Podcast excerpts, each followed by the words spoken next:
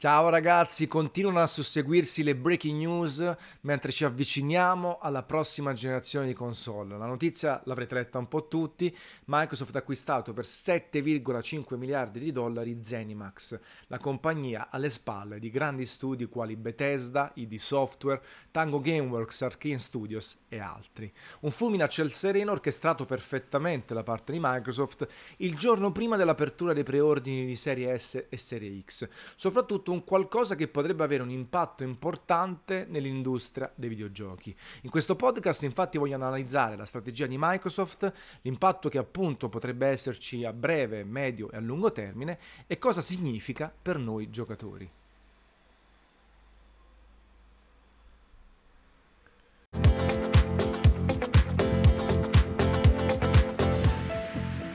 Prima cosa che è ovviamente successa in seguito all'annuncio è stata una serie di direzioni più o meno scomposte da parte dei giocatori, tra i fan PlayStation che si sono interrogati sul destino di giochi come Doom, Wolfenstein, The Elder Scrolls, Starfield, Quake, Rage e così via, e i fan eh, Xbox molto molto contenti di questa acquisizione. Di fatto appunto tutti questi brand che ho citato e altre proprietà intellettuali che arriveranno in futuro da parte di Bethesda e di software e compagnia compagnia eh, saranno di proprietà di Microsoft che potrà deciderne vita, morte e miracoli.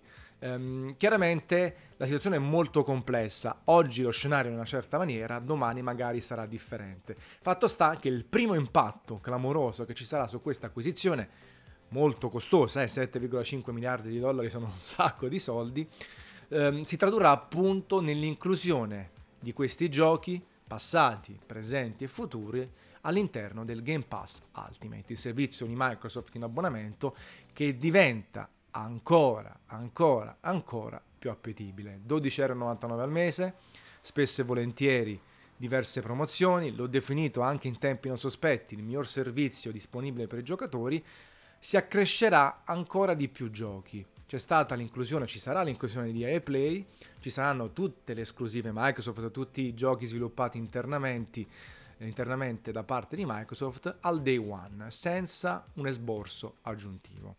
Un parterre, una potenza di fuoco enorme che di base fa avere a Microsoft una serie di studi di sviluppo molto interessanti. Abbiamo i giapponesi, Tango Gameworks con Evil Within e compagnia, eh, a Ghostwire Tokyo. Abbiamo eh, chiaramente 343 Industries, i sviluppatori poi di Gears of War, eh, i Playground che stanno sviluppando Fable, Forza Motorsport, quindi finalmente anche Microsoft ha all'interno della propria scuderia una serie impressionante di studi di sviluppo che hanno già pubblicato giochi di grande successo.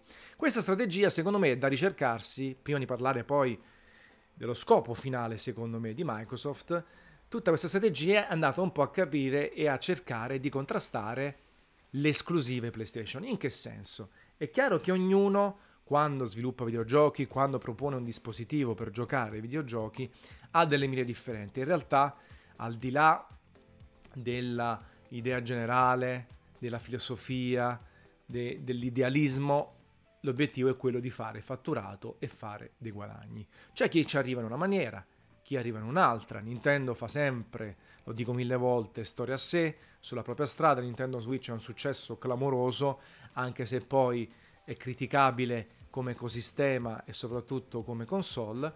Sony nel corso degli anni, 5, 10, 15, ha costruito un vero e proprio parterre di prime parti, di titoli esclusivi, di brand esclusivi che hanno fatto poi di base affezionare gli utenti, no? Gli utenti cresciuti con la prima PlayStation, con le generazioni PlayStation, con brand quali God of War, The Last of Us, Uncharted, ma anche Crash Bandicoot in passato, e quindi si sono legati a doppia mandata alla console.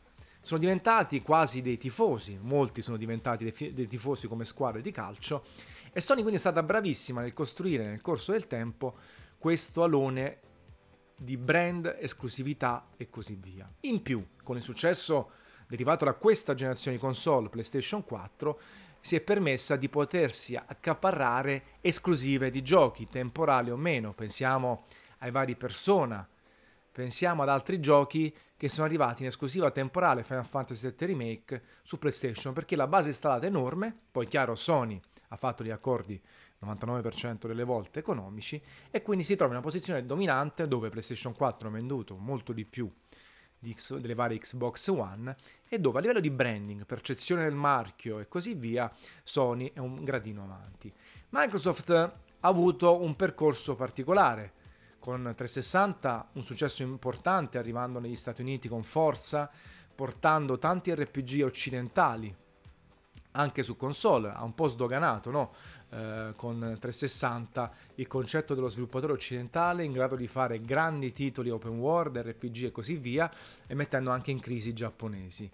E poi ha avuto dei problemi invece con One e non è riuscito appunto a creare uno stesso tipologia di sviluppatori interni.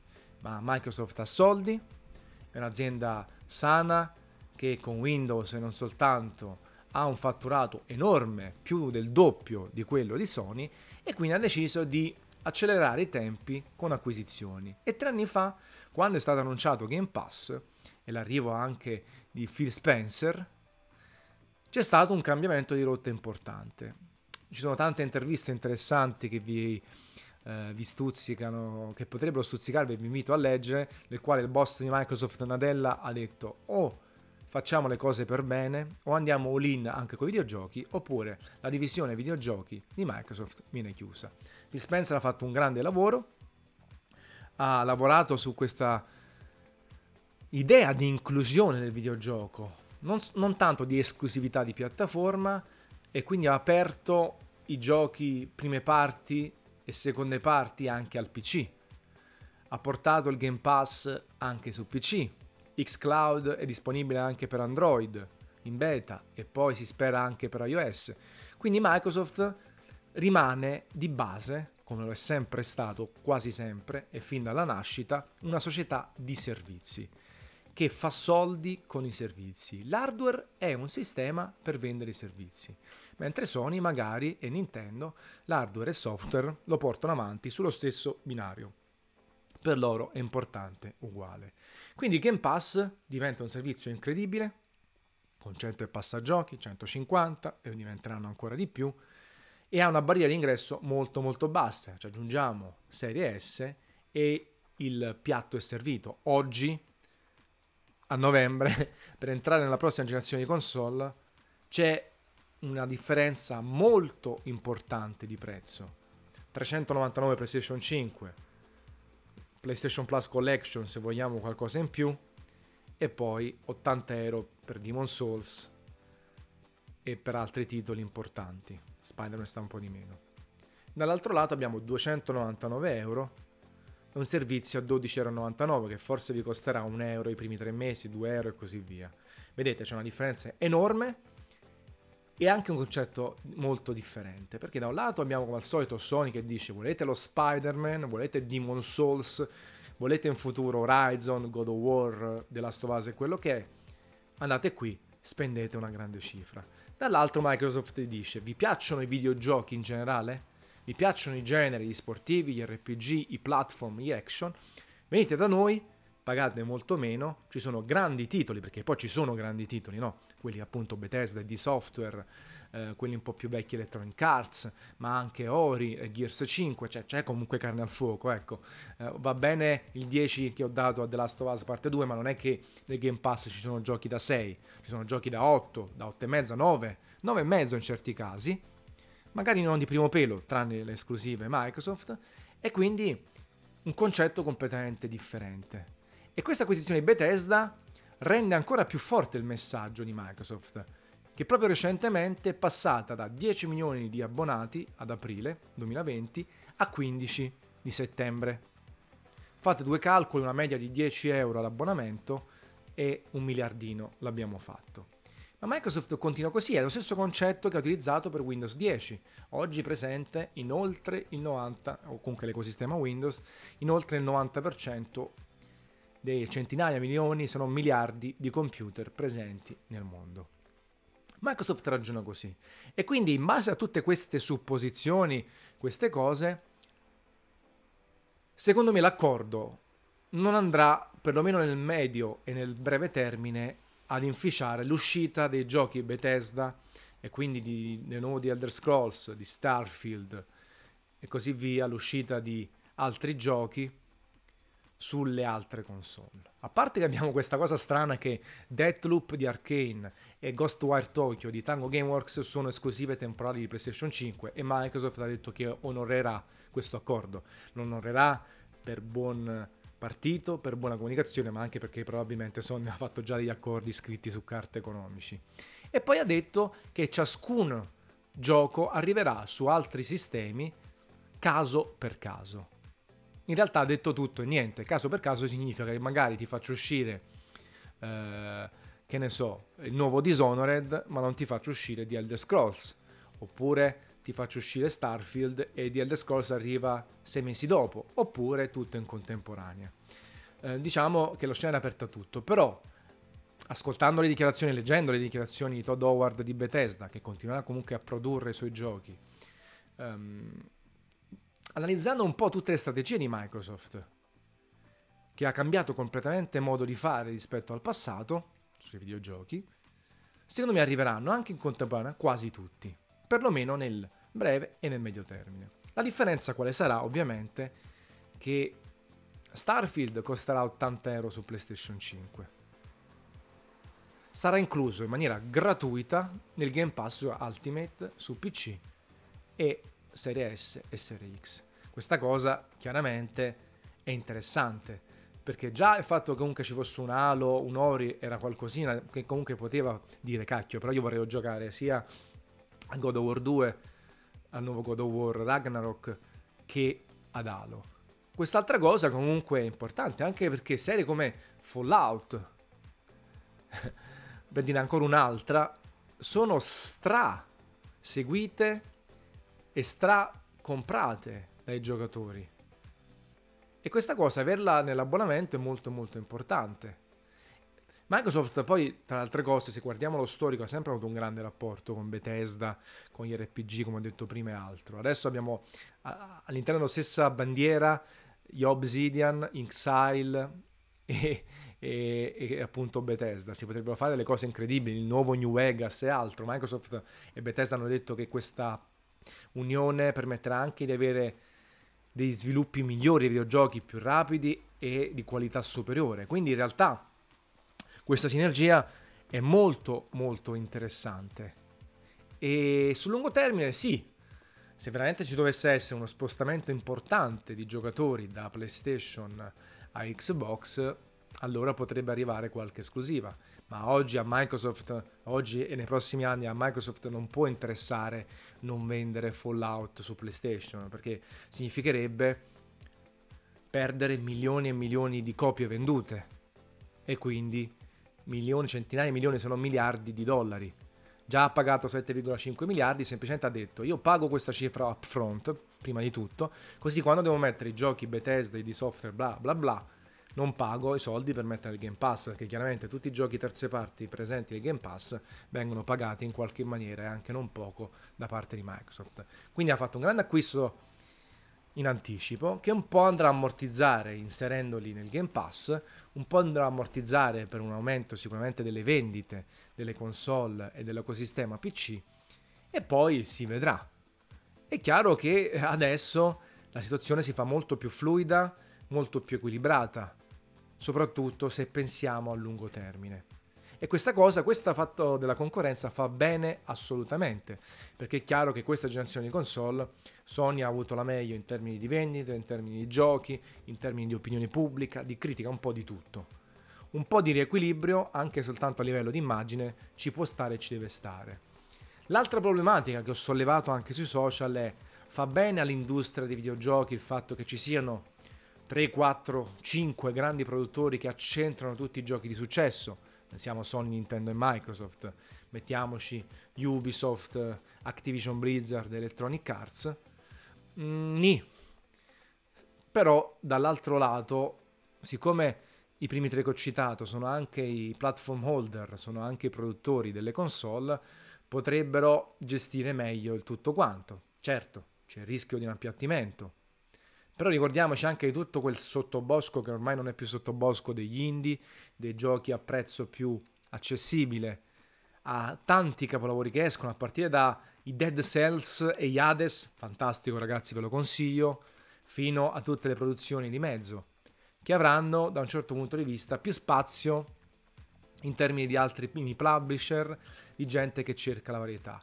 Poi è chiaro che ci sia una saturazione enorme, pensiamo anche a Stadia, pensiamo appunto a tutti i store su PC, pensiamo a tutte le possibilità che si hanno per giocare e questa cosa purtroppo potrebbe portare in dono la bulimia.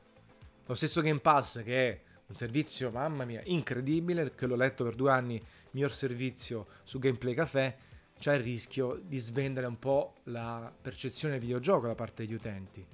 Non spenderò mai più 80 euro perché chi me lo fa fare? Si possono ottenere molti meno, con molti meno soldi.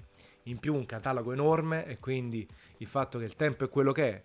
A 20 anni ne avete tanto, ma comunque è sempre limitato. Figuratevi a 40. E questa bulimia, c'è troppa roba, ho troppi servizi. Che cacchio a fare 12.000 console, 16.000 servizi e poi tutta la roba. Se sono appassionato di serie tv, di anime, fumetti, film, calcio, non si capisce più niente. Però di base nella democrazia più scelta è, meglio è. Siamo noi che dobbiamo informarci sempre di più e capire come impiegare il nostro tempo, cosa giocare, eh, come ottimizzare le spese, non farci travolgere dal tutto e subito, dal voglio tutto, anche se poi lo gioco tra sei mesi. Quindi aspettare pazientemente, giocare il giusto, e ne ho fatto di diversi podcast su questa cosa, per evitare che appunto si venga completamente travolti dalla quantità e dalla qualità indubbia dei videogiochi che ci sono. Ed è anche interessante notare, in ultima battuta, come le dichiarazioni di Jim Ryan di Sony portavano in quella direzione del fatto che Sony appunto non, non farà mai un servizio tipo Game Pass perché secondo loro non è economicamente sostenibile e anzi di contro aumentano il prezzo di alcuni giochi di 10 euro. Dall'altro Microsoft invece dice guardate, se, se avete un Xbox o un PC e comprate i nostri giochi a prezzo pieno, siete un po' fatti a creatura, siete un po' stranini, perché tanto vi fate l'abbonamento di un mese e lo giocate tranquillamente e se ci dedicate tutto il tempo lo finite, quindi anche se comprate il Game Pass Ultimate a 12,99 vi costa molto meno il videogioco. Due binari completamente differenti, due ehm, situazioni economiche anche differente. È chiaro che Microsoft può permettersi di essere in perdita più a lungo di Sony, può permettersi di investire più sul lungo termine rispetto a Sony, Sony deve fare i passi un po' più piccoletti, deve continuare il suo momentum, non quello di FIFA, di successo, di vendite, di accordi commerciali, di grande opinione pubblica, di grandi valutazioni della critica e di grandi vendite dei singoli prodotti. Microsoft può permettersi di fare altro anche perché ha sbagliato assolutamente con One, strategie esclusive e tutto quanto. Vediamo, vediamo, vediamo, vediamo, molto interessante, però ripeto, per chiudere, nel, su, al 100% per quanto mi riguarda, nel breve e medio termine non cambierà nulla, tutti i giochi eh, quali Doom, Fallout, Elder Scrolls e così via, arriveranno anche su piattaforme PlayStation e quando possibile su Switch. PC sempre. Sul lungo termine ci potrebbe essere qualche strategia un po' più distruttiva da parte di Microsoft che potrà magari avere, decidere per qualche esclusiva temporale, per qualche esclusiva totale o per qualche favoreggiamento ulteriore nei suoi servizi. Ci può stare, ormai i studi sono di Microsoft che ha al pari di Sony, grandi sviluppatori al suo interno, così come Nintendo.